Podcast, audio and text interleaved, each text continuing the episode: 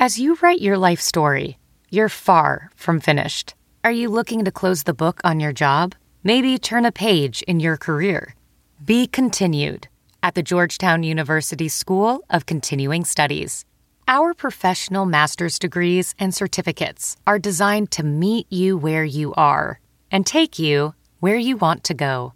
At Georgetown SCS, the learning never stops, and neither do you. Write your next chapter. Be continued at scs.georgetown.edu slash podcast.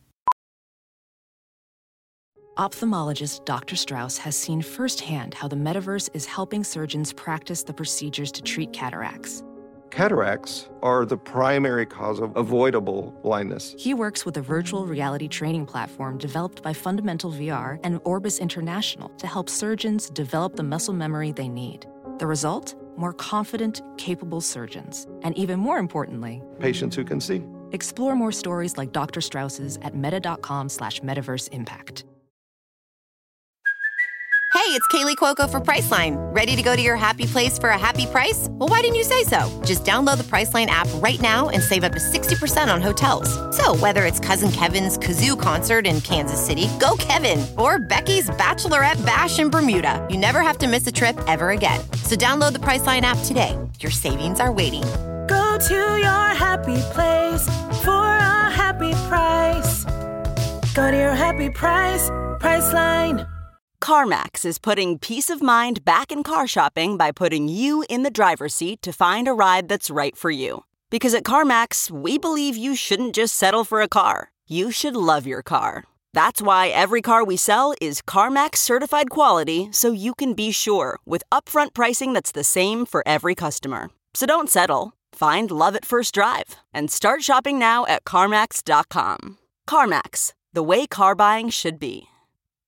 Hiring? With Indeed, your search is over. If you need to hire, you need Indeed. Indeed is your matching and hiring platform with over 350 million global monthly visitors, according to Indeed data, and a matching engine that helps you find quality candidates fast. Ditch the busy work, use Indeed for scheduling, screening, and messaging so you can connect with candidates faster. Listeners of this show will get a $75 sponsored job credit to get your jobs more visibility at Indeed.com slash match. Just go to Indeed.com slash match right now and support our show by saying you heard about Indeed on this podcast. Indeed.com slash match. Terms and conditions apply. Need to hire? You need Indeed.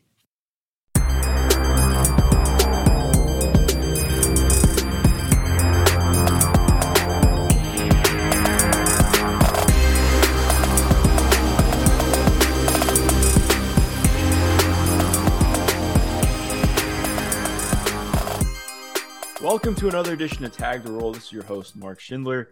As always, uh, I can say that now. It's been this is our third third pod together. Uh, I'm joined by my co-host, colleague, and good friend Zach Milner. Zach, how are you doing today, man? I'm doing good. I went to the Harvard Westlake Crossroads game yesterday. Going to be at uh, Pepperdine UC Irvine tomorrow. So a lot of lot of basketball on on film, going to games in person. Just a great time of the year. Yeah, this is super random. Do you remember?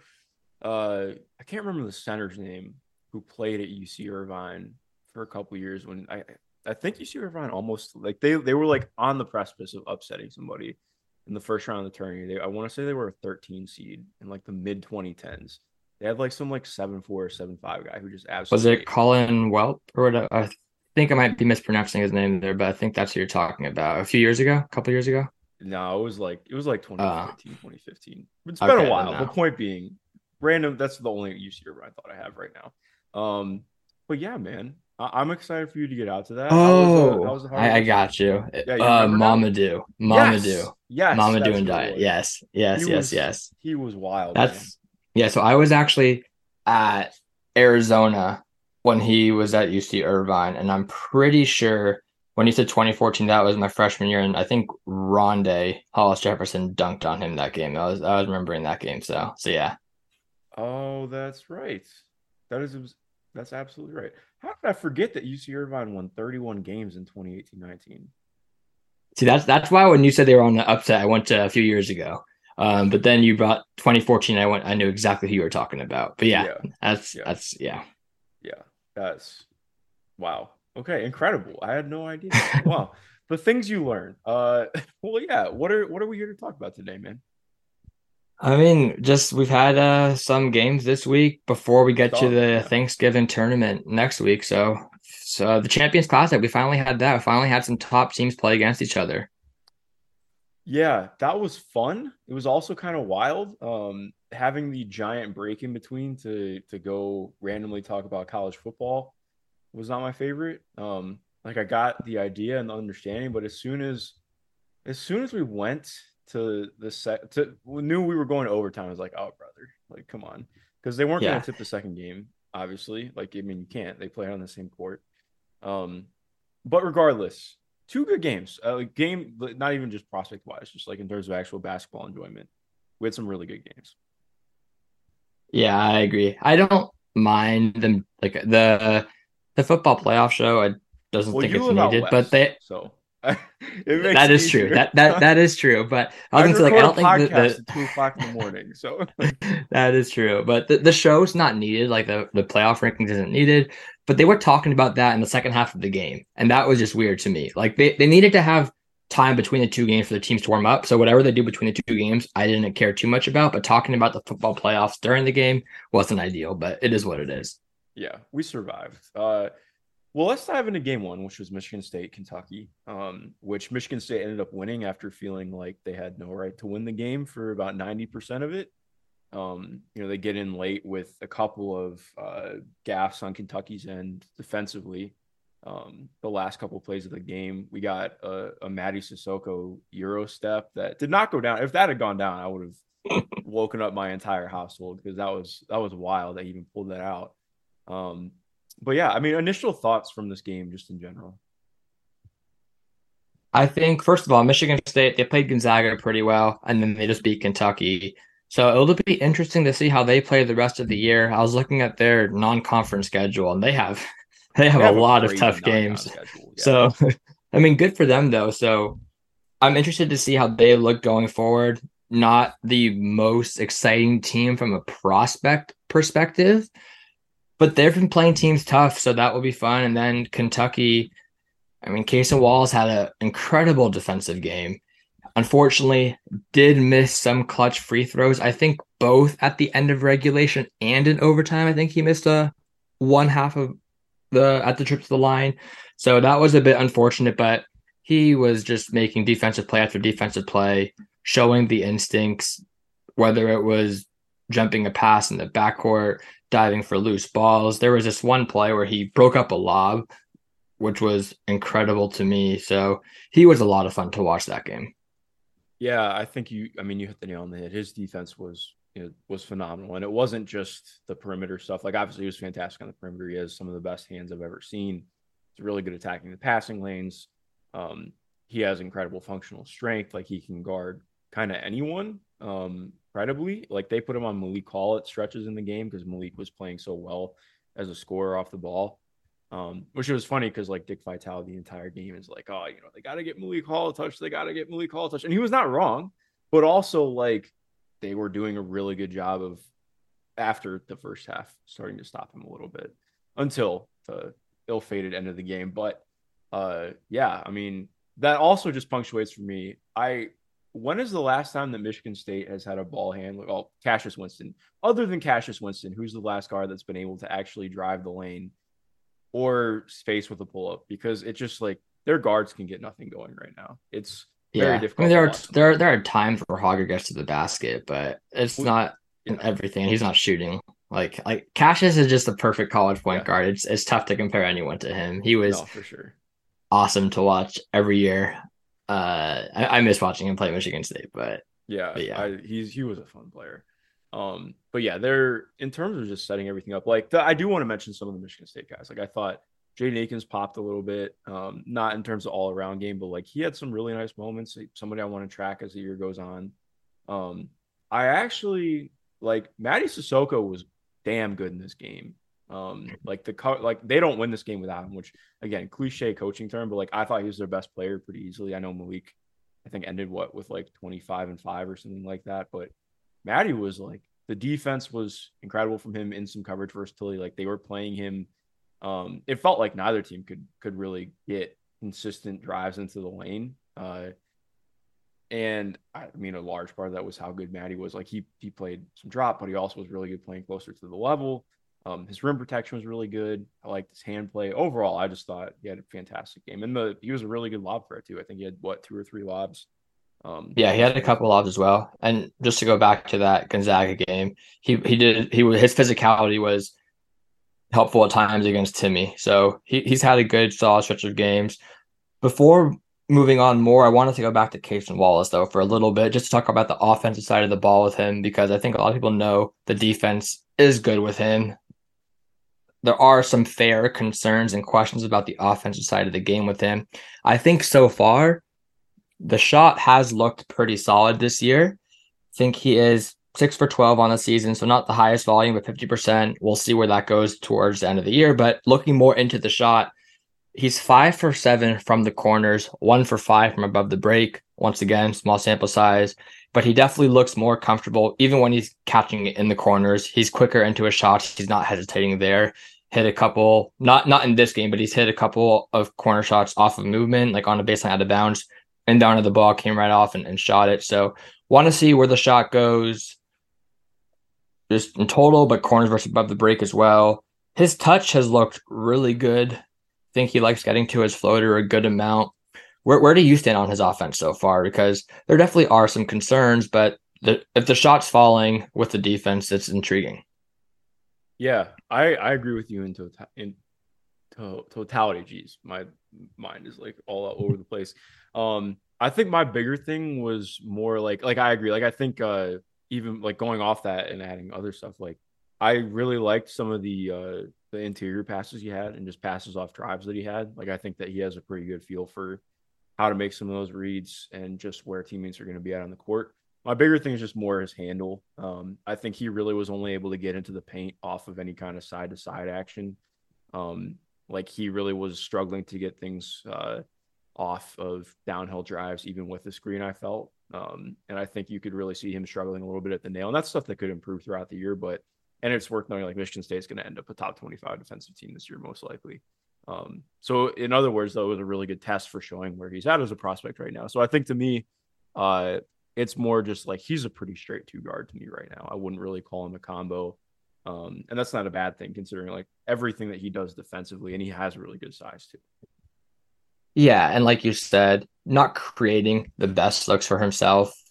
There was one I think he was on the perimeter. He was able to get his man off of him by bumping him and getting a little mid-range shot in, but doesn't really create too much space or getting to the rim that easily like you said, there was some nice interior passing, had a couple, had, had a nice kick out as well.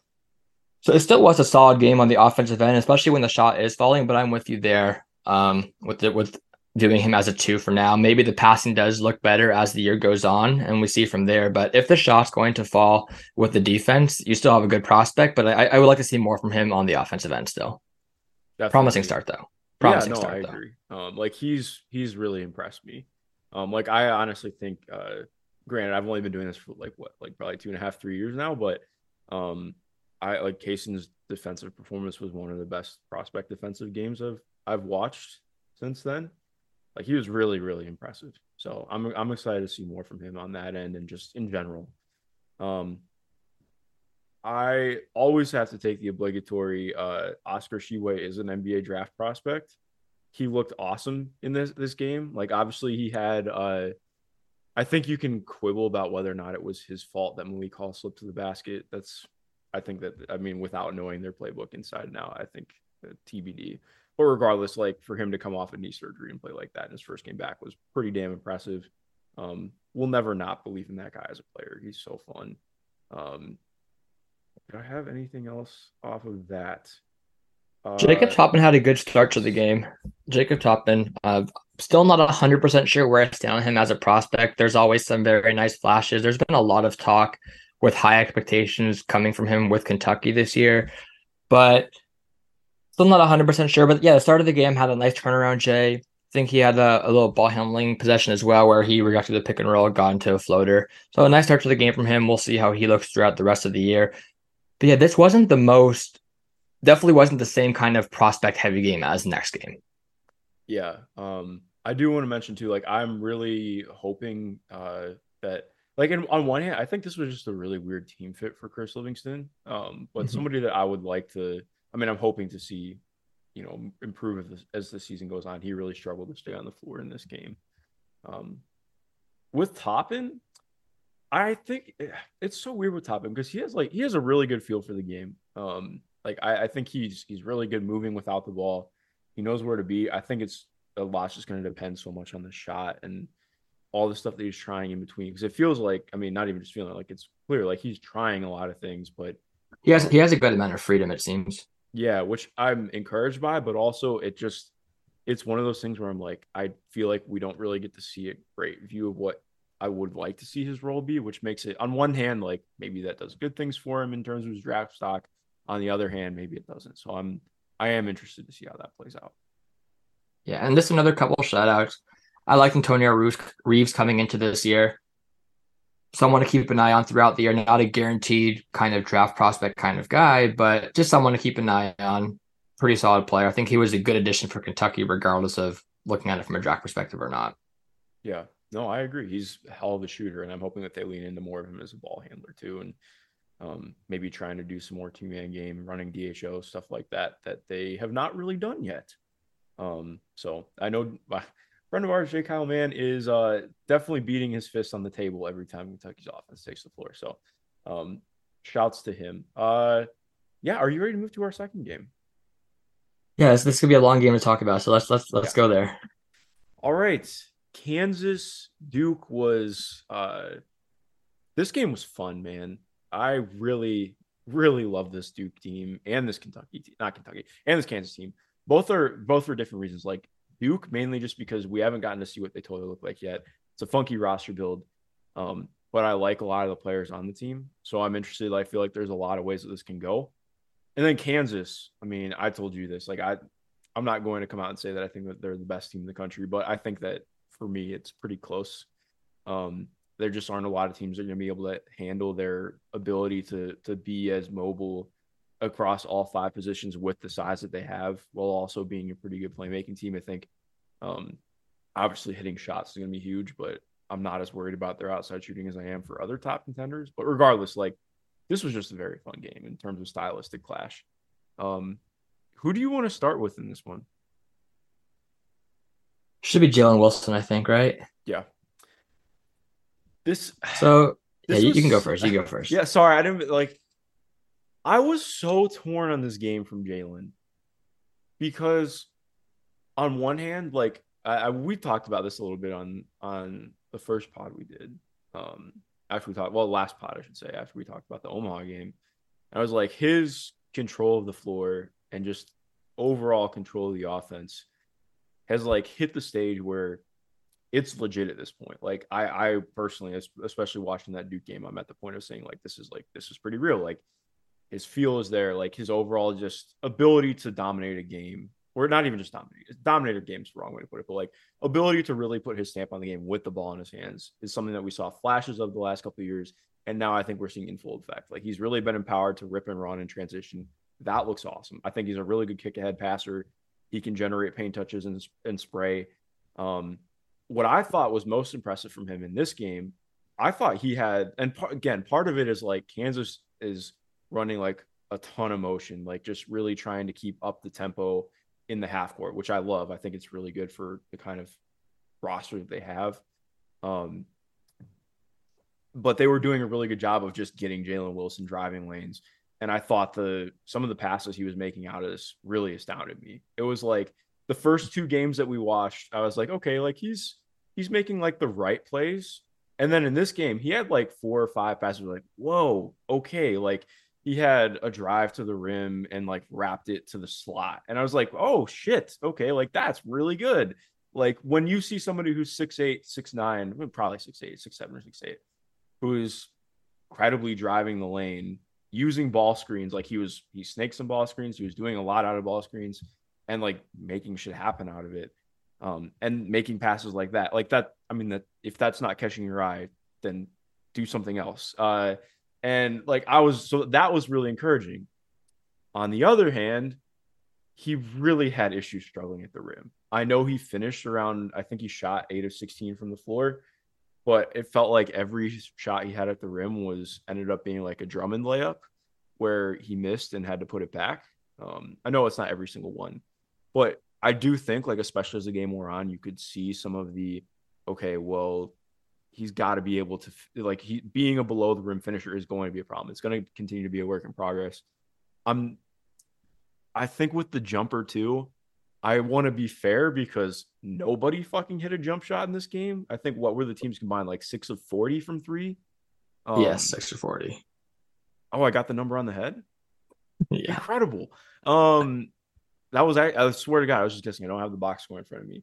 Um, but like I think to me, this game displayed displayed to me how intrigued I am by Jalen, but also like I really need the shot the shot to be there because like he's a guy that I think is really going to have to be a higher usage player to work in the NBA.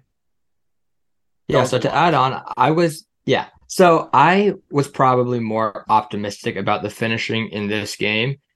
He was actually nine for 15 in the restricted area this game. There were some tip ins there was that one play though. I'm trying to remember. He's on the right wing, drove through, finished through Ryan Young through contact. That was very nice. Had that one reverse layup as well on the baseline.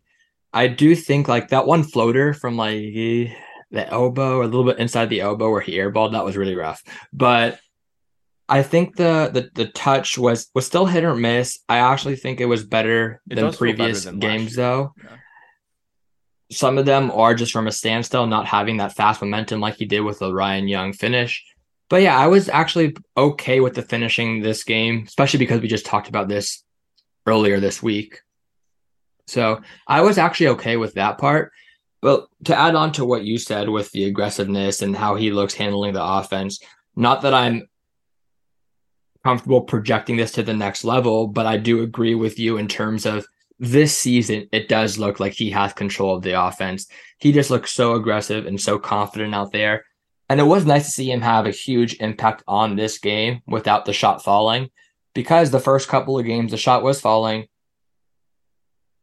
And it was something that we were questioning can the shot stay consistent? But him having this big of an impact on this game, I think without the shot was also good to see. And if he's able to put everything together, that's that's really intriguing. But to go back to your points about the passing, that one pass where he was driving right out of the pick and roll, drew the help and kicked it to the opposite corner was one of the best passes I've seen from him this year. So the the the passing was great. The kick aheads are great. Weird thing I was looking up in terms of his last season. He only had one dunk all of last season, which is really odd to me. Uh, 0 for 1 on dunks this year. So we'll see. We'll see if he can top one dunk this year. But yeah, re- really good game from him, I thought. And I guess I'm a little bit higher on the, the finishing. I guess one more thing I'll add is the he had a couple of nice defensive possessions on Filipowski as well, I thought. So yeah, that's all I wanted to add there. Yeah, I continue to be in the, the vein of thinking of him defensively. Um, like, I mean, would you overall say he had a good game defensively? I thought he was fine. I didn't think that he was egregious defensively. Like, kind of I thought it was fine. that I've been at. Like, I thought he was like CC plus. Um, and I think that's generally going to be where he's at. Like, I think he's in the right places more often than not. It's just going to be, you know, he's he's not super long. Um, he, he's, I mean, as we've talked about, he's pretty ground bound. So I do think that's always going to be something interesting to track. Um, yeah, I thought he he did a good job holding his ground against Filipowski. Like I said, on one or two possessions, cut off a a Mark Mitchell drive here and there. So yeah, I thought it was fine. I don't think it was anything that stood out crazy, but it wasn't anything on the egregiously bad end either. Yeah. All right, cool. We're in the same vein there. Um you want to talk about Grady Dick now? Yeah, go ahead. You can start there. Okay. Um yeah, I think the I mean, he had one of the weirdest games, man. Like I think that's the best way to put it. Um he went from like we barely even saw him for parts of the game.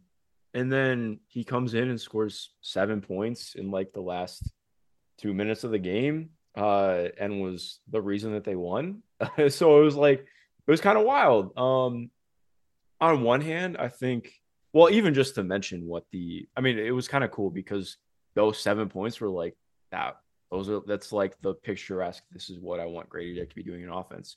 He's such a fluid off ball mover. Um, like I think a lot of people will point out, like, oh, well, you can't get back like that. Like that was a clear play that was designed for him. I don't care. Like he part of the reason that he gets there is because of how well he moves without the ball. Like he's just really fluid. He changes and he finds ways to do it. And yeah. he finds way to do it every game. It's not like a one-off thing. He finds ways to get open, whether it's relocating on the perimeter, cutting baseline, backdooring. He he consistently does that kind of stuff. So he puts pressure on the defense to be perfect because of his movement. Exactly. That's a great way to put it. And um, how do you? I, I do want to ask you, how do you feel about the three? Because uh, like I think obviously the touch is really good. I mean, he's shooting forty three percent from three right now in the season. Granted, small sample size. Um, do you like? I feel like it gets off quick once he fires it off, and it's it's pretty tight and compact. Like it does kind of take him a second to load up and and get his feet right. But I mean, how do you feel about it? Yeah, I don't have any strong takes on the shot yet. I'd say. Mm-hmm. Don't think it's bad. Don't think there's anything great. Nothing too strong. So I don't think I have too much to add there now. Something to, to keep forward on. But I wanted to bring up his finishing from this game, honestly, because he did have those that nice finish on the back door at the end of the game and that baseline cut at the end for that lob. But early in the game, before he disappeared for a little, is he had that crazy and one finish in transition where he pretty much went out of his way to seek contact to draw the foul and still finished it. And he also had another up at that up and under finish as well in the first half. So I think that he was, was able to show. So nice. Yeah. So along with the off ball movement, the finishing looked really good in this game as well. Yeah, no, I agree. And it's again, it just continues to be talking about like the funky but effective um in the way that he just like he uses the rim so well to protect himself without even having needing to sometimes, which is kind of fun to watch. But um, yeah, it the the finishing is really remarkable, and especially too like he's such a weapon in transition. Um, like he's really good for feeling out where help is coming from and how somebody's trying to contest him. Um, and that just continues to stand out. Uh, I guess we have to talk about the defense now. Yeah, especially because we had talked about we talked it up a lot on the last episode with how active he was. And this game was definitely not up to that standard. So should, we should talk on the defense as well today. So um, I guess I'll start on this one. Yep. Definitely, like I said, definitely not the same as it was when we talked about it with the Omaha game. Still did have some activity, like some active hands on defense, and still made a few things happen.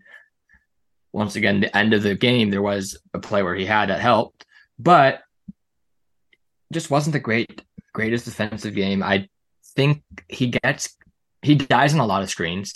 And you might not see it that much this year if they're going to switch a lot, but you can just see even on the off ball screens, he dies and it makes it harder for the defense to recover. So that's one thing that I would really like to see him improve this year. I think he was caught ball washing a little bit as well this game. And on the positive side, like I said, uh, he actually drew a couple charges as well. I wanted to add that. But yeah, getting dying on screens, ball watching a little bit, not ideal. Well, do you have anything to add there?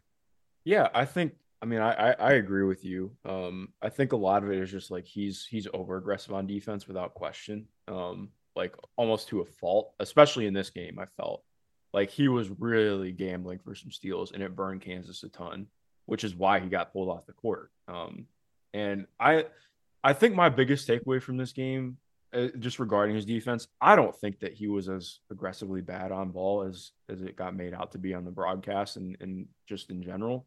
Like I don't think he was great on ball, but also a lot of the shots that were hit over him were like it's okay, it's a pull up. Um, I and like with you, like I'm more worried. Okay, like I think that the screen navigation needs to be better. Um, but I also I don't know. I mean, how do you feel about the screen navigation playing out eventually? Because I think that he's good enough changing directions that he's going to be able to do it eventually. Um, yeah, I think he needs to work on the technique. Yeah, uh, he doesn't have good technique there, so he's not really even not even getting close to getting over screens. He's just dying on them right away. So he's just not even showing many flashes there. But don't think it's something that he won't be able to do. I just need to see him improve there. Yeah, no, I agree. It's kind of funny. Like, obviously, not the same archetype at all, but like he kind of has like Jaren Jackson Jr. stance where he like leans over a lot without being bent over, if that makes sense. I feel like that. I mean, that's just not conducive to getting over screens for the most part. So I think that plays a part for sure. Um, but yeah, he had, again, he had a very funky game, but he continues to just do really impressive things that I think are going to end up landing him in in a pretty high draft position.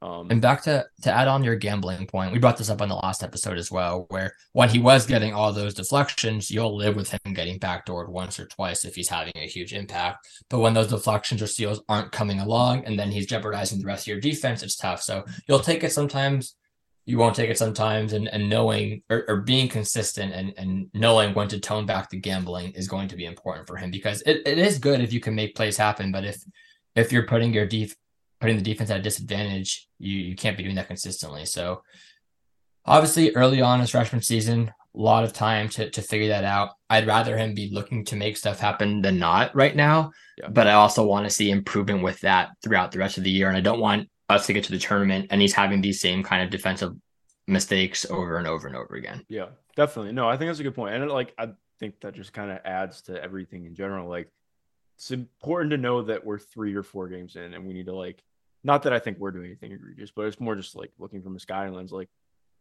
just want to be cautious with cautious with it. There's still like so much of the season to play out. And we don't want to take obviously it's a big data point, but we don't want to like put too much on one game. So I concur. Um, did you want to talk about Kevin McCullar at all? Because I thought he had a pretty good game. Yeah, you, you can you can start there. Yeah, I mean he hit a couple of threes, which was huge. I think he's only shooting 33% on the year, but I think part of that is like he's only taking two attempts. He's still it feels like he is the one guy who's still like really trying to figure out their role in the offense still. Um, just granted, I mean his his like even looking at usage and shot attempts, it's not that different from Texas, but you can tell just in watching it's a very different role. Like he was Texas Tech's point guard last year for large stretches. So it is different. Um, but I thought he had really good moments to touch inside the arc. Like he had a couple pull ups. Uh, um, I think he had a floater or two. Um, he had that one off the glass where I think he got might have gotten foul where like he was holding his back after as well. It was it was a little weird, funky one. But I but I agree. Um, one thing to add with with the passing that you brought up is I think he also has uh had some too many turnovers this season so far. I think he's trying to force stuff that's not necessarily there. Yeah. So I think while the passing has looked I, I don't want to say really good because the turnovers are bad. I want to say the passing has looked impressive, I guess I'd say. There has been a few too many turnovers, I want. Um, but but yeah. Well, it's hard too because it feels like when things die down in the half court for them, like if if the initial okay, we're gonna try and get Jalen going off off the catch and, and getting downhill, if that gets stifled, it feels like it defaults to okay, Kevin handle the ball because Dajuan Harris is getting an automatic under and it's hard for them to get anything going. So I agree, but I feel like it's going to be interesting, like seeing how Kevin uh, kind of fuels out the taking more shots while also trying to be their most important half court passer, um, or I should say late shot clock passer. Um, just like the, their their offensive hierarchy is really funky. And again, really interested to see how it plays out. But the defense I thought was like, and we hit on this before, but I think it just worth noting again. Like Kevin's defense was awesome in this game. I thought he was like obviously not this well, I don't know. I don't not not trying to compare, but like I I mean he had some some moments of like weak side rim protection. He did really good stuff as the low man. He was awesome. His hand eye coordination, to, to cut you off quickly, the hand eye coordination. I think he had two or three strips on drives. I think there was that Jeremy Roach drive where he stripped the ball from him, and then they have Philip Filipowski downhill in transition, gets that strip. So his hand eye coordination there was was really good, just creating a few turnovers that way as well. Yeah, it's funny too, because like even if somebody gets their shoulder into him and gets him like going back cutting towards the rim, he's so good on those rip downs. I think that's the one that you were mentioning. I think he had one on that was the one on Jeremy Roach, if I remember correctly, when he had like the strip down.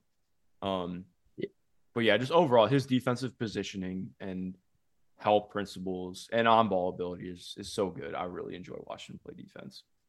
Um, yeah, I agree. To add, I will say though, Jeremy Roach was able to bump him off of him multiple times on drives, which also isn't ideal considering the size advantage that Kevin McCullar has on Jeremy Roach. And Jeremy Roach is really aggressive and physical and strong with his drives, but being able to to get him off of him multiple times and get layups at the rim was not ideal. But still, overall, very impressive defensive performance from McCullar. How he looks in that Kansas offense will be something to keep an eye on, like you said, because the shot will be inconsistent, unfortunately. If the shot does come around consistently, you have a really intriguing player. But with what we've seen, there's no reason to have too much faith in the shot. So there will be interesting shooting games when the shot's falling and, and bad ones where it's not. So that will be something to keep an eye on. But like you said, uh, their whole offense is, is tough to predict, honestly. Yes, very much. Um, all right, well, let's transition over to Duke. Um, do you want to start with Kyle Filipowski? Yeah, so I went into the game honestly not a huge Filipowski fan. Not going to that one game change that either. But this was a game where you could see the vision with him, and and he was really impressive. Some of the flashes that he has is really impressive. And if you can do that more consistently, I mean that's what you want to see from him. You're able to see some grab and goes, hitting threes, driving. He had that one off movement mid range shot, like the baseline out of bounds, where he just shot it off the off the glass.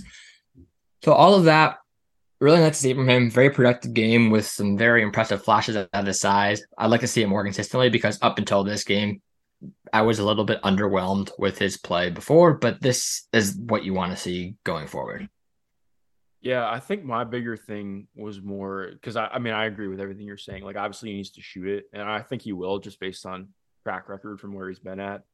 Um, the blend of finesse and power that he has is really impressive to me because obviously that first half they're really just trying to space him out, um, make him more of a factor as a shooter, and then the second half they're like, okay, fuck it, we have to we have to generate offense, crash the glass, go crazy, and his ability to just attack from the mid post off the catch or, um, you know, off the roll, which I felt like he didn't really roll that much, but even just again like just attacking the glass and being in the paint, he was really good as a physical presence. Um, which it's just nice to see him like having those many aspects of his game. Um, but more so, I felt defensively because I didn't really watch Kyle at all in in, in high school, so I, I, like knew about him coming in this year, but I wanted to see how he played. Um, and defensively, I, not that I think he's going to be a world beater or anything, but I was relatively um, impressed with what his mobility is. I like coming into this game, just given what his archetype is and the kind of player that I'd heard about, like I was like, okay, well, is he gonna really have issues out on the perimeter and how is that gonna look for him? I thought he played pretty well in space. Like he's really good at being big and in the right places. And I think he actually has pretty good change of direction at his size. Like he was good at stunting and recovering. Um, you know, when he was playing on the weak side or if he had to zone up. Um, I I feel like we didn't really see anything in terms of rim protection from him. Uh, yeah, he was on the perimeter a couple times, and I thought he actually got blo- he got blown by a little bit. But this was a good matchup for that, and I think it's probably one that I will want to come back to and watch, and not watch every player, and probably just watch him specifically. Because while Kansas might be a tough matchup for him, um, for the perimeter stuff, it's also a good one for the NBA projection, um, evaluating. So definitely think I'll be coming back to this game at some point to watching it again, and probably just focusing on him, and maybe even just the defensive side yeah, I don't disagree with much that you're saying. I, maybe I'm a little bit lower on the defense based off Wait, of this game than you are. Not but... you, it's not even like that. I think that he's going to be some great defender, but I was like, I came in, I was like, okay, is he going to be a liability on defense? And I did not feel like he was a liability on defense, which to me, I think that was that was really important for me coming in. That's fair. That's fair. Um, okay. Do you want to talk about Tyrese Proctor? Yeah, okay, we can talk about him for a little. Obviously, had that really good stretch to start the second half. Uh, shots were falling, but I think along with that, he had several very nice passes as well. I will say with those passes, most of them were just from like the right wing to the left corner, most of the same read most of the time. So not like it was showing a variety of different passes and reads, but still he had gotten off to an underwhelming start to the year, has struggled with the shot falling and just overall effectiveness. So even though it was a small stretch, seeing a nice five to ten minute stint from him on the positive side was was nice to see. Yeah, um, I agree. Uh, he's a guy like I feel like, especially for me, guards take longer for me to get a, a, a good read on, just given how much more uh, it feels like you I need to go back and rewatch on offense from him. Um, that being said, it felt like he really struggled to get into the paint until, like you mentioned, like obviously he hit the pull ups in the second half, but I think in terms of generating consistent good looks for the offense, I think that that was a struggle. And to be fair, like he's playing arguably the best point guard defender in college basketball, Juan Harris for for most of the game. Um, so I think he really struggled with that. Um, and I'm interested to see how he just continues to grow in his handle. Uh, obviously, the shot getting better too. Like again, it's one game, so I don't want to take too much away from it. Um, but yeah, there's there's there were there was good stuff, but I think that you also saw some of the the things that we're going to be tracking all year pop up. Um, did you have anything else you want to add on him? Because if not, I'm ready to move to the next guy. Yeah, you want to go to Lively? It was weird because I felt like we just I don't feel like we really got a read on Dereck Lively in this game, which in some ways, and I don't mean this harshly, but that kind of speaks to his game a little bit. That it, it just didn't really feel like he had a massive impact. Um, yeah, I think the defense was a little bit rough at times. I think he had uh, one or two nice contests, but I think there was a couple possessions where I think he was in drop and there was just like lobs getting over him, and don't think his drop defense was good in this game. But yeah, besides those couple of plays, uh, he had a nice offensive rebound tip out as well. But besides those few plays, he just didn't really do he much, and that does does speak to the game. Oh yes, the potential assist. Um, yeah, did not didn't make the was, shot. That was but... nice because it, it wasn't to the yes. corner. Like he, without even like having to really think it, he just put it to the slot after the help had moved, and I was like, oh, okay, that was really nice. But again, like we just didn't see that that much. It made me feel like I want to see more of this um, which just speaks more to Duke's overall weird roster build. But um, it just didn't feel. I mean, like there was no way for the guards to really get him involved. It felt like at times in this game. Um, so again, it's I I agree with the defense as well. It just like I I need to see more play out for sure. Yeah. So want to end with Mark Mitchell. I don't really have a ton of thoughts on Mark Mitchell. I thought he was fine in this game. He had that really sick dunk coming out of a pick and roll, which I was not expecting Mark Mitchell pick and roll. Mm-hmm. Um, what I just, I guess my bigger thing is like, how do you feel about him archetype wise? Because like, I watch him move and I'm like, that guy's a four. Um, but I mean, he's having to play out of position at the three for the most part. I don't, again, like I don't, I don't really have like an awesome read on what I feel about his overall feel for the game and and, and whatnot. But I mean, where are you at with him? So in regards to this game specifically, I think it, I mean I think for the whole year it might be a problem just because of how they're playing with their roster. But Kansas did a much better job than their previous games closing out on him, just soft closing out, not hard closing out. So it was tough for him because in previous games he was able to use. I like his first step a good amount, um, and he was able to use that to beat his man. But when Kansas is not closing out fully, it makes it a lot tougher for him to to attack off the catch. So yep. they were able to cut off his drives. He did have a nice floater, but it wasn't an easy look. They just did a really good job making it tough for him to create good looks and create space. So it was nice to see Kansas defend him this way because he's going to have to figure out a way to deal with that. Because when you're playing good teams, and I think we saw this not there, not that he's the same player as Okoro at all, but a few years ago with Okoro in non-conference play, a lot of teams were closing out on him fully, and he was able to attack closeouts. Then we got to conference play in the SEC, and teams started to ignore him on on offense for the most part because he couldn't shoot well, and then he wasn't able to leverage the rest of his game because he wasn't able to attack closeouts. So seeing Kansas actually defend him this way, I think was really good for our eyes to see. Yeah. But I want to see how he is going to adjust to that and take advantage of that going forward if he can't take advantage of that. Yeah. And I would add too, like, I just want to see him get up more shots on volume because if you're going to get more out of the actual for the first step and drive, like, you need to see more of that. Um, he again, he's somebody I don't want to speak too much on because I, I that was the first Duke game I watched. So, and I felt like my eyes were more caught by the other guys. Um, mm-hmm. but somebody that I want to keep watching just to get a better feel on. Um, did you have anything else you want to add on this game? No, let's move on to Texas Gonzaga. This game, well, if you're a Gonzaga fan, not fun, This game was fun though. I loved it, dude. Like, let me just go out and say, and I'm, I'm sure somebody will hate hearing this. Texas plays my style of basketball. This was sick. I loved it. Their defense was awesome. Like, I think part of it speaks larger to what Gonzaga's guard room is right now.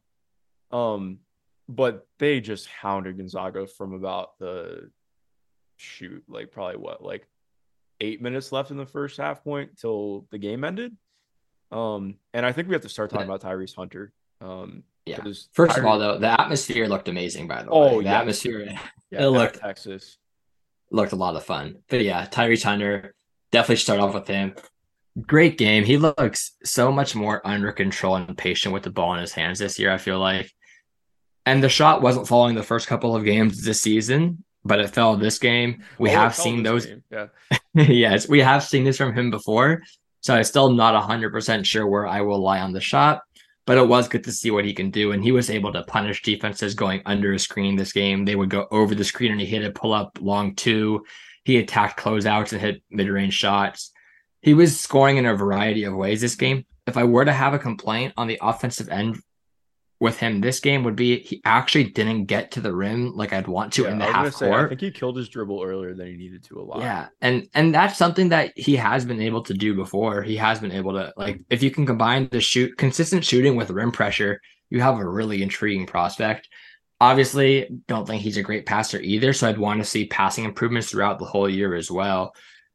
But just seeing how he was able to to score with against different kinds of defenses in the pick and roll against closeouts with the shot falling was was really really nice. Yeah, and to me, like I'm more interested in him now, seeing the way that he's attacking things than I was last year. Like I liked him last year; he did a ton of stuff in terms of attacking the rim last year that was enticing. Um, I think, to me, I would say because I agree with you, I want to see him get better as a passer.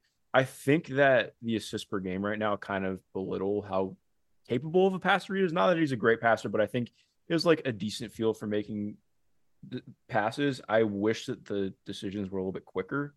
I think is where I'm at on him as a passer right now. And I think that goes for his scoring too, because right now, and again, to be fair, like it feels like he's really trying to blossom as a pick and roll creator. And that includes him becoming a much more capable shooter. And I think seeing that was really encouraging.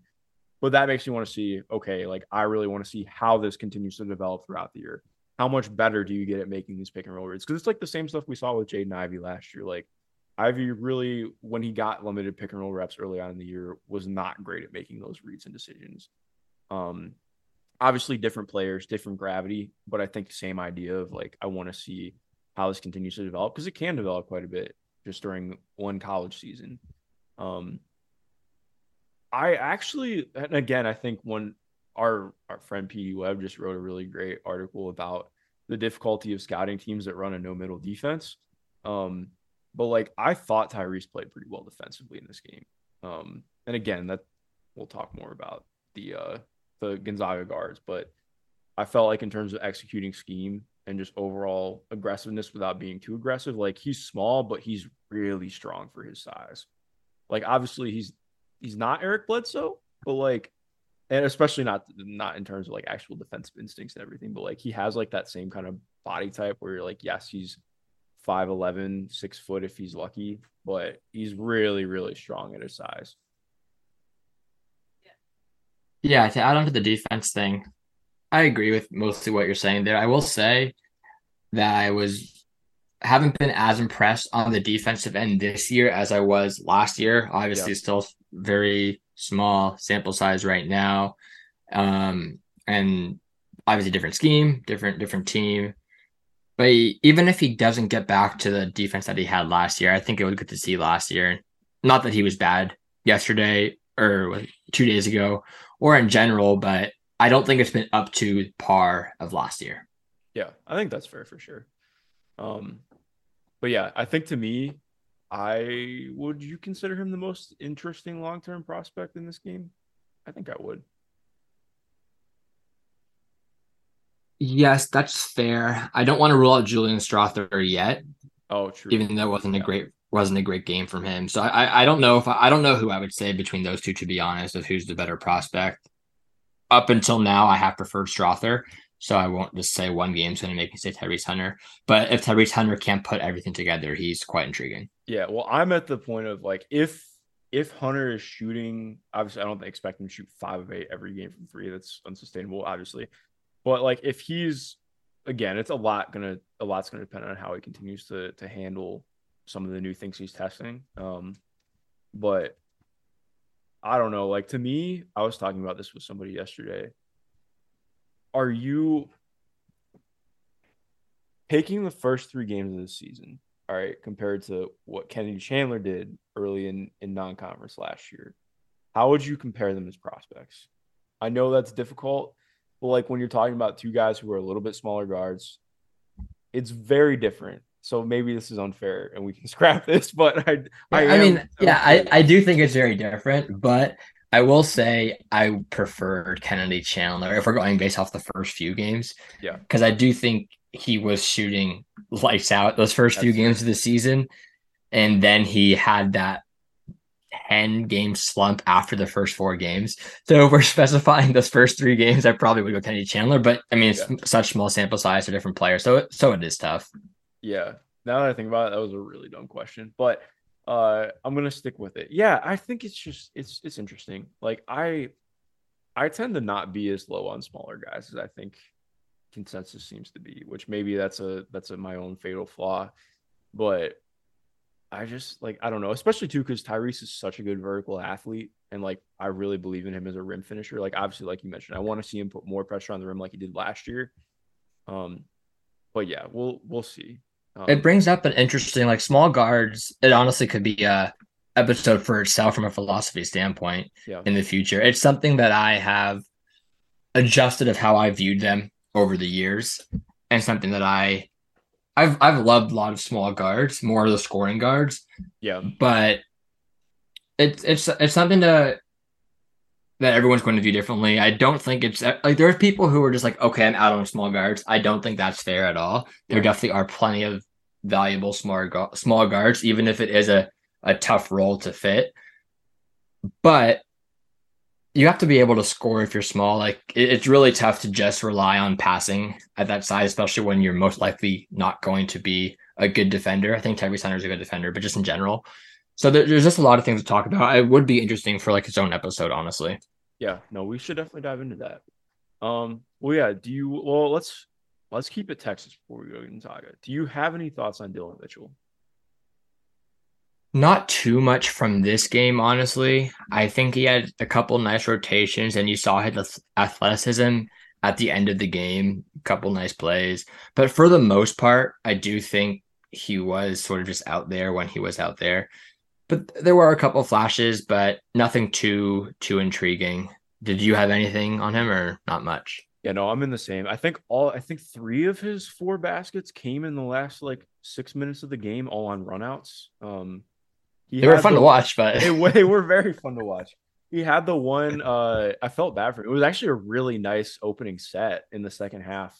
Um, off like the short um like the short screener roll uh, inside, like I think it was like at like 15 or 16 feet, and he missed the dunk, front rimmed it. Um, yeah, which of course he dunked three times later in the game, but uh, yeah, I think my thing is just especially like I feel better about the Texas offense this year than I did last year, which granted low bar because the Texas offense was something last year. Um, but I just what his offensive upside is is really going to be hard to see. And I feel like we haven't really seen them tap in too much to I'm not like a big Dillon Mitchell can handle the ball believer. Um, but I do think like there I was curious to see if we would maybe see like some opportunities for him to rip and run in transition. And I feel like that hasn't really happened yet. Um so again, like in regards to sorry to cut you off, but in regards to the Texas offense, uh it should be noted though that they did shoot well from distance this game and they had not shot well in their previous games. I think they had five combined threes in their first two games and they made 13 in this game. So we'll see. Marcus Carr had a good game as well. Yeah. So Mar- Marcus I'm not I'm not unconscious early in the game. He hit like early in the game. He hit like and he, and he has those moments. He has those moments. He's a fun player. Um, but yeah, so I'm not I'm not there with you to say that I'm very confident in the off. not not that you know you said very confident in the offense, but like I'm still a little hesitant on the offense. That's but it was a very promising game to say. To give a couple other shout outs in this game, though, I think Sir'Jabari Rice was pretty intriguing. He I, I didn't keep the closest eye on him, but he stood out here and there, and I went back to watch some some more of him. And he's someone that I want to play closer attention to this year, honestly. Good shooter. Something that I've noticed with him is his pump fake is really effective. It's really cool. He gets people. I was watching a clip from not this game, but the previous game, and there was a play where he got the ball, spotting up, pump fake, drove, got cut off, passed it out, got the ball back, pump fake, and got to the rim. It's just everyone's biting on all of his pump fakes. I think Yeah. that's something that's not the most translatable thing. I think we've seen it before. I actually was it was a big thing of why I liked Nickeil Alexander Walker a few years ago because his pump fakes and jabs on the catch was really good. Yep. So it is something to keep an eye on. It doesn't always translate, but he has some intriguing things to keep an eye out for for the rest of the year.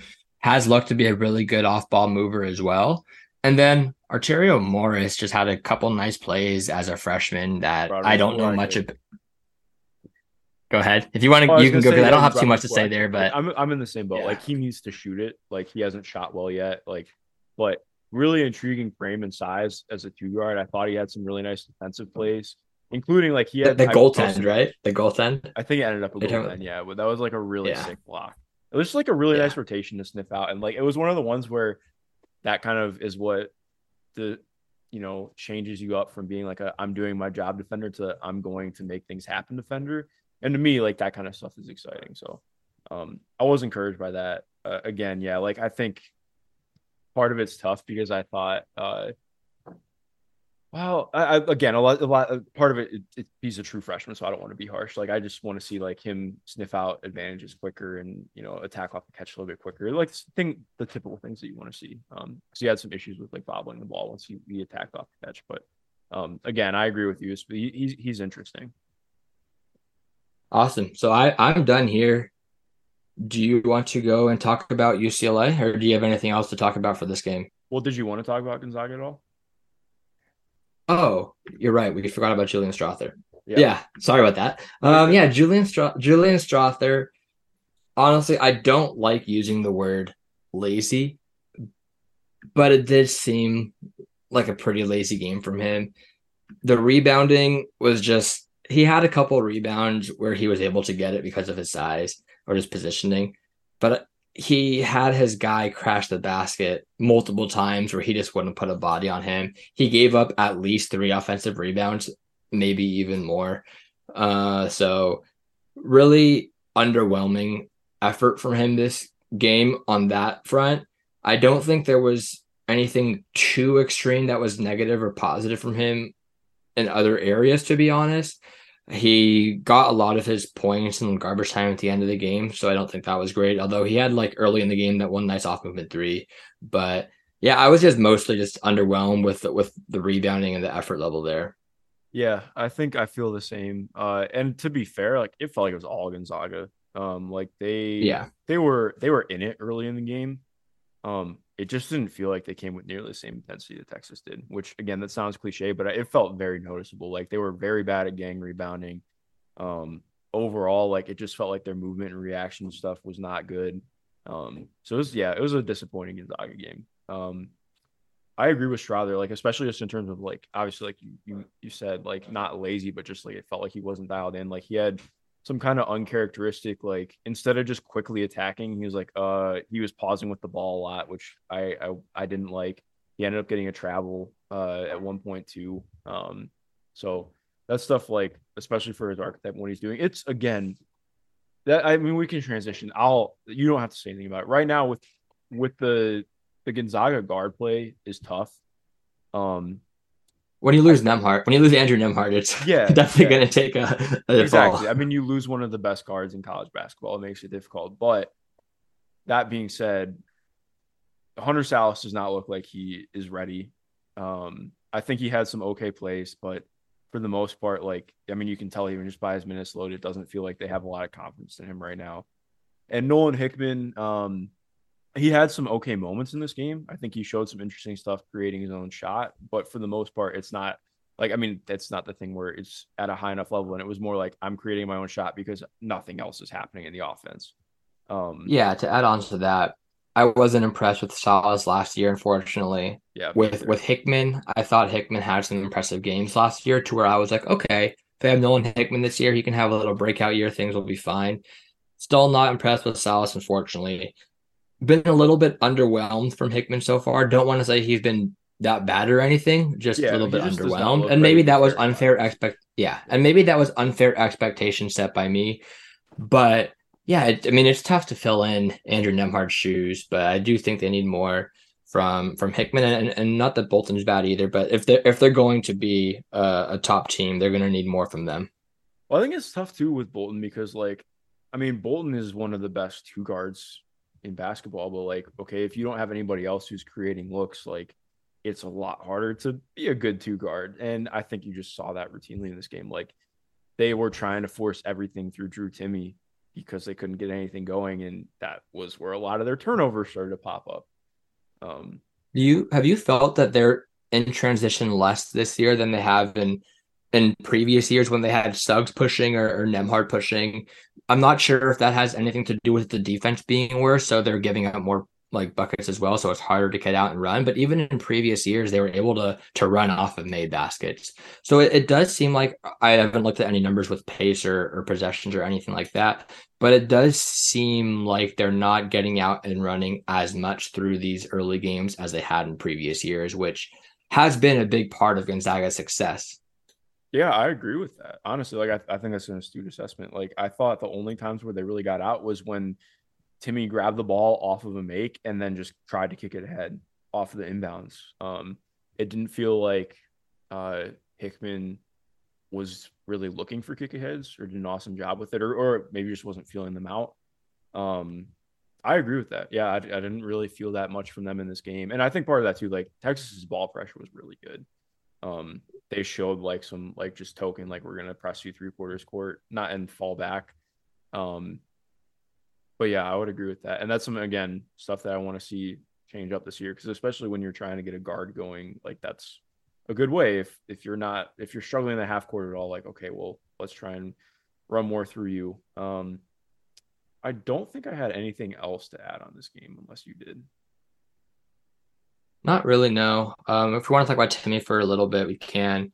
But I think not that it was the biggest problem this game, although you can see it at times, but Texas isn't like the, the biggest team either. But I think going to, to Michigan State or that game is just you can see Timme at times when he's in the post, he does deal he doesn't deal with length that well. His footwork is so good, but if he's going against a physical guy who's not biting on the footwork, he does struggle there a little bit. But then there are times where he just gets nice touch shots or uh, is able to attack in other scenarios as well. So he still can find ways to have an impact.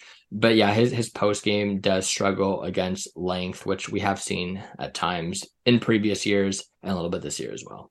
Yeah, Brock Cunningham had the most random, impactful three minutes I've seen from a college basketball player in a while. That man do- dove for like seven loose balls in about a 200 second stretch, which was kind of wild. You they kind of pissed Drew Timme off, um, which I felt like that was like right when Texas broke open the game um, randomly.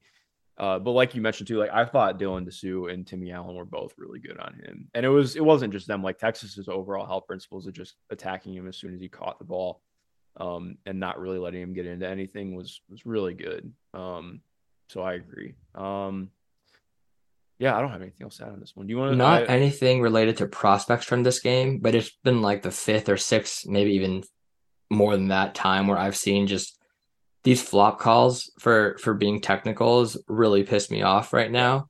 I honestly I understand they want to regulate the flops and stuff, and I honestly didn't mind the warning stuff before. But if they were to get rid of a warning, they have to do it. I don't want to complain. I, honestly am not someone who complains about refs much when watching games, but seeing these texts on flops when there's clear contact where someone loses their balance and you think they flop, or they're like you can still try to sell contact when there's clear contact. That needs to be fixed by the time the tournament comes. And I don't think anyone ever wants more reviews, but I would honestly much rather have a review if you're going to be giving a tech for this flopping stuff if you're not going to give a warning. Just a quick little thing that's been annoying to start the year. I agree, especially too because when you look at the uh the first game of champ, no, was it first or second game of Champions Classic where the calls were fucking awful? Um, I don't remember think it which was the one, second- but I'm pretty sure it was the second game because they. like I said, I, I ignore refs for the most part. Like I, I've done a, I do a really good job of like ignoring refs and just watching what's going on because you can't really, you can't really determine what the refs are going to do. But just the flopping calls when there's clear contact on a three point shot or on a drive, okay, they fell. That's it's going to happen if there's contact and you're put off balance. Yeah. Yeah, no, I agree. It's it's annoying. Please fix it. It's been bad in the NBA too. Um, well, yeah, I want to opine about UCLA really quick, uh, especially too because they have. So we're recording this on Friday. They play Illinois in about five hours, and I'm excited to watch that game. I'm trying. I'm probably not going to do it live, um, but I do just want to hit on UCLA really quick because I think that they have they have like a lot of guys. I don't know. I think what's going to be they're they're one of the teams I'm most fascinated to see how they and how their guys end up playing out this year and what that ends up looking like on draft boards because right now the biggest agenda for me is Jaylen Clark. Uh, Jaylen Clark has been awesome to start the year. No, it is not sustainable, but he's shooting the basketball and he's shooting it well to start the year. Uh, and this is a guy who took less than one attempt per game from three his first two years at UCLA um, but still logged big minutes because Mick Cronin liked that he is a defensive ace who makes things happen. Um, and I also would say like good, not great feel for the game. Like he's really more of a uh, kind of smaller wing at like six five um, than I would call him like a natural guard.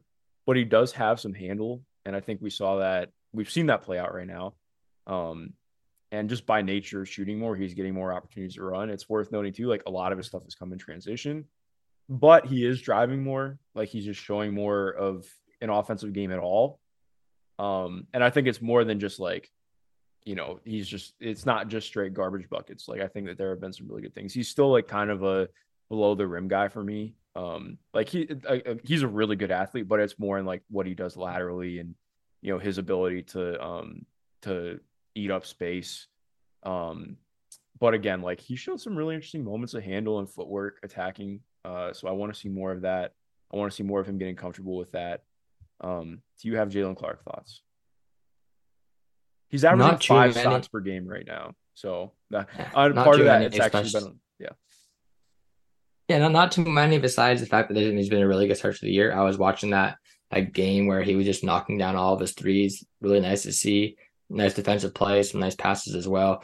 But I, with you, I'm really looking forward to the game later today. Not sure if I'll be watching that live either. We also have Baylor. We also have Baylor, Virginia today, which is going to be another really fun game. But in terms of Jaylen Clark thoughts, just just someone to keep an eye on. But you were talking about how just their players' draft stock will be interesting to watch throughout the whole year because they have a variety of different players. That's sort of been the story for them for the last two, three, four years as Yeah. well. And they've still had, I mean, Jaquez, but they had Johnny Juzang and all these. They had other players as well. So same story, just some a few different players added into it with a few players gone now. Yeah. Uh, to continue off that too, um, I don't. I'm not loving what I've seen from Jaime so far. To be honest, like I really like. I think he's a draftable guy and he's he's interesting, but like I've been pretty underwhelmed with his passing to start the year. Like he, especially in the uh, like the the two games that I watched today. Um, I think that he's been a little bit of tunnel vision. Like he's had guys wide open for passes that I've seen him make before that he's not making. Um, and again, it could just be small sample size, so maybe I'm being too harsh. But that that is something I was. No, I, I think that's fair. Yeah, I think that's fair because I honestly felt that way a little bit last year as well, where he does show the flashes. Almost every year he shows the, the, the passing flashes, but I I do think some tunnel vision has been showing up for some time as well. Yeah, and so to me that was a little bit disappointing. Um, I obviously like this.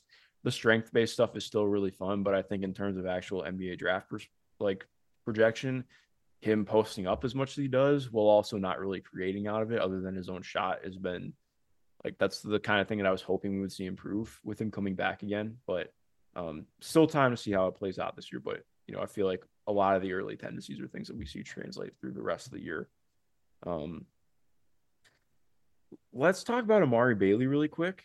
He's had an interesting first couple games. Like I think he's he's shot pretty well from the floor. He hasn't shot awesome from three, but he hasn't. Ta- I want to see him take a lot more threes. He's only taking Um, he's only taking about five, I think, in his first. He likes the mid range. He likes getting to his mid range right like now. Mid range, and to be fair, he's shooting almost sixty two percent from two, so like that's pretty good. Um, I I want to. He's a guy that I need to watch a lot this year and see more of of how he he progresses because like he's really interesting to me as like I I see the intrigue like um of being somebody who can is a pretty fluid scorer. Um, he is a little not, not a little bit like he's very below the rim. Um, he has some good craft inside the arc. Uh, but right now, like there's not a lot of space creation. Um, and I think that that was a little bit jarring to see play out against like Long Beach State and Sacramento State, who was having problems creating space against, like even off the catch.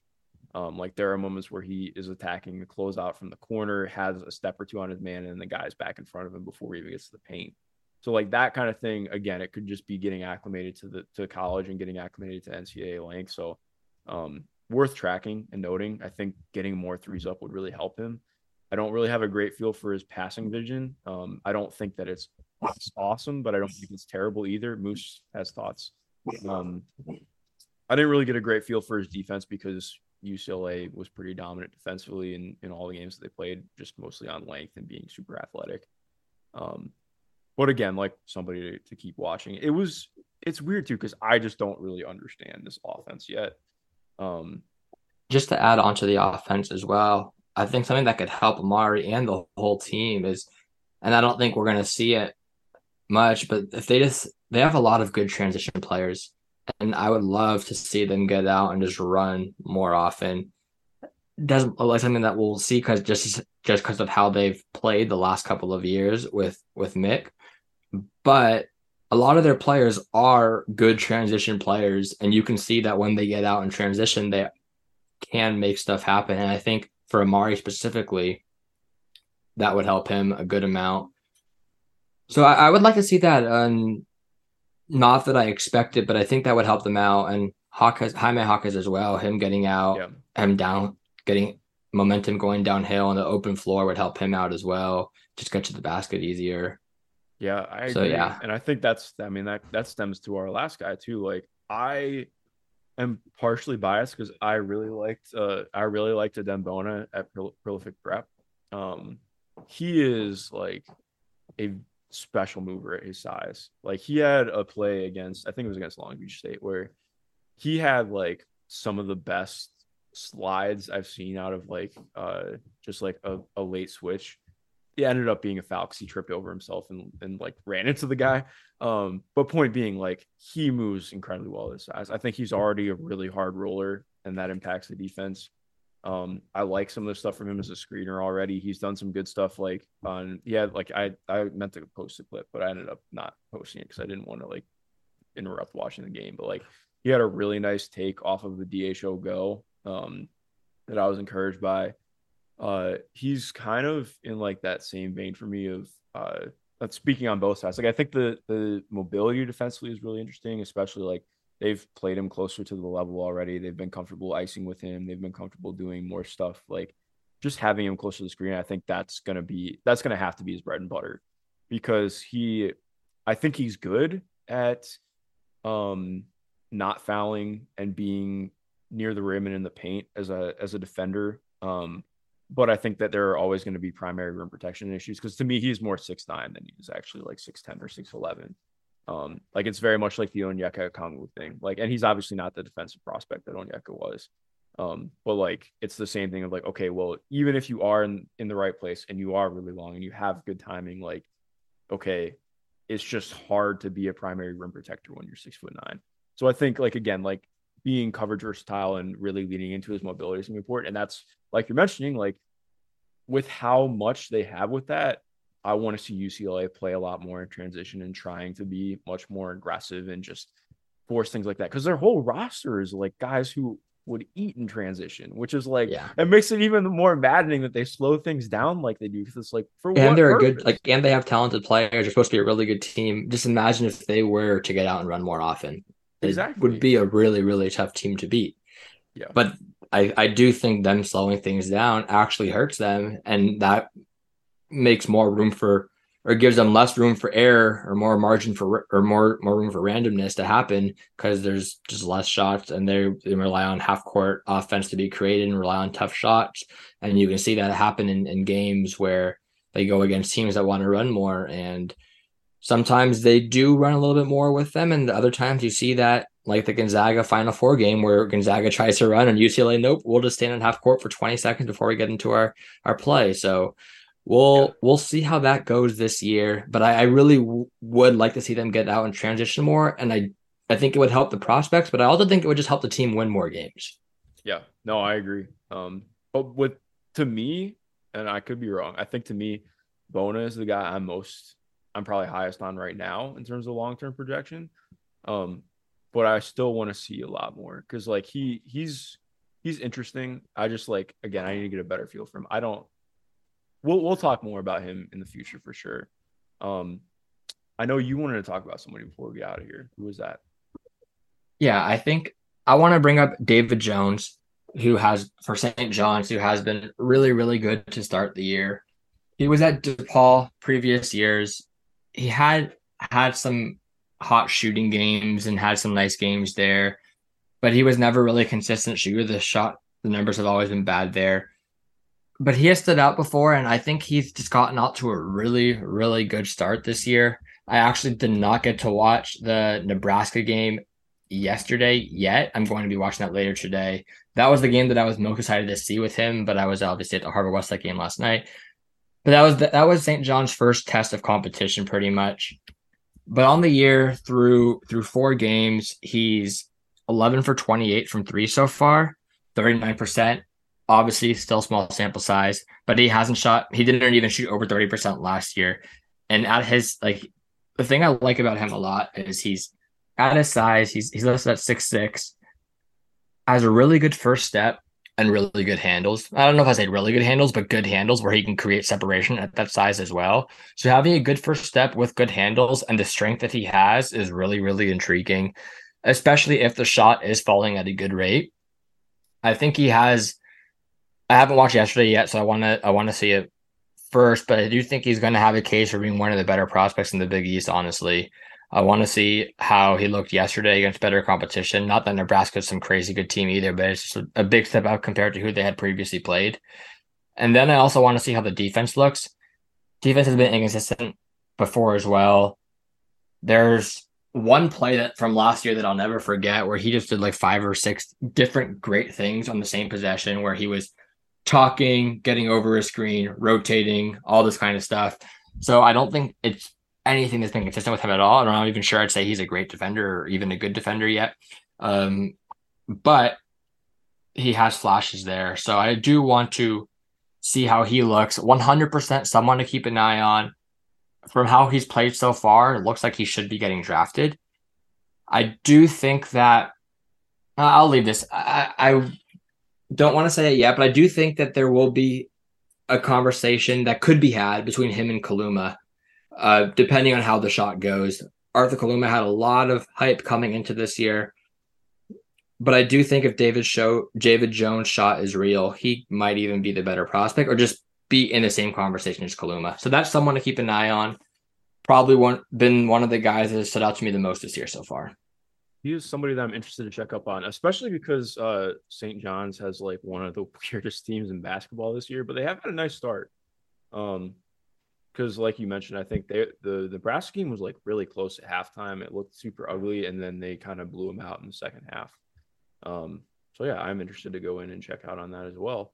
Um, I think that's a good point to transition to, to closing and games that we are excited about coming up in Thanksgiving week because this is where we have honestly like our best non-conference stretch in basketball is going to be this week. We have all the tournaments, we have all the fun stuff. So Zach, I will let you start off on this one. So I'll start off first. We've talked about both of these teams multiple times already, but next or on Wednesday will be Pepperdine. I think it's Wednesday. We'll be Pepperdine versus UCLA. We'll get Pepperdine's going up against the top team. So we'll we'll see how Houston Mallette, Max Lewis go up against them. But then we also get to see the UCLA guys that we just talked about, that you talked about. And I do think that it will be a tougher, not a tougher, but they have good guard play. Uh, Pepperdine does with with with Mike Mitchell and Mallette, and they also have Max Lewis on the on the wing. So it will be a good matchup for for seeing some of the UCLA defense as well because they are they are while Pepperdine is not a great team, they're a talented offensive team, which will be fun to watch. Definitely. Well, I'm excited to watch that one. Um, I have just a couple games I want to run through. Uh, Dayton, Wisconsin play, uh, which I think that's on Monday.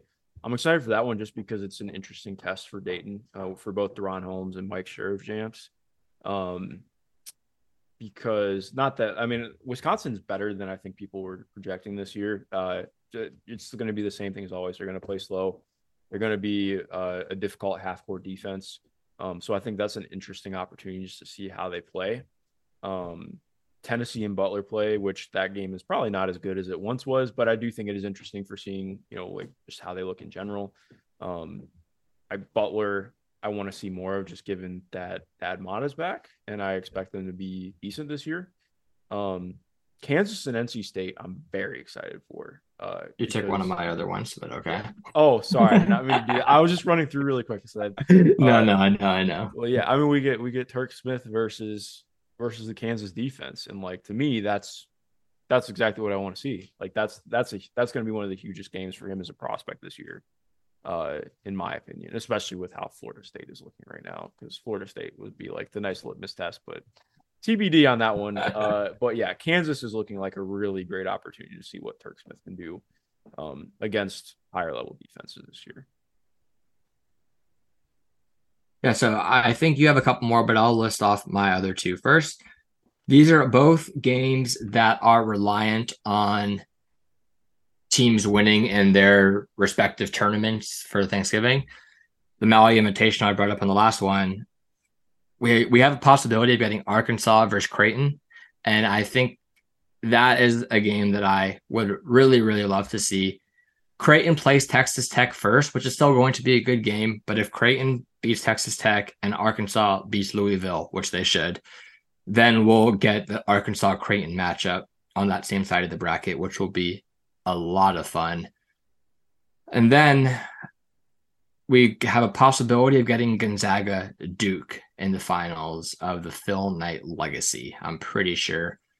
And I don't think anyone will ever say no to a Gonzaga Duke matchup. So those are the other two that are are reliant on winning in their respective tournaments, but we do have uh potential to see those matchups.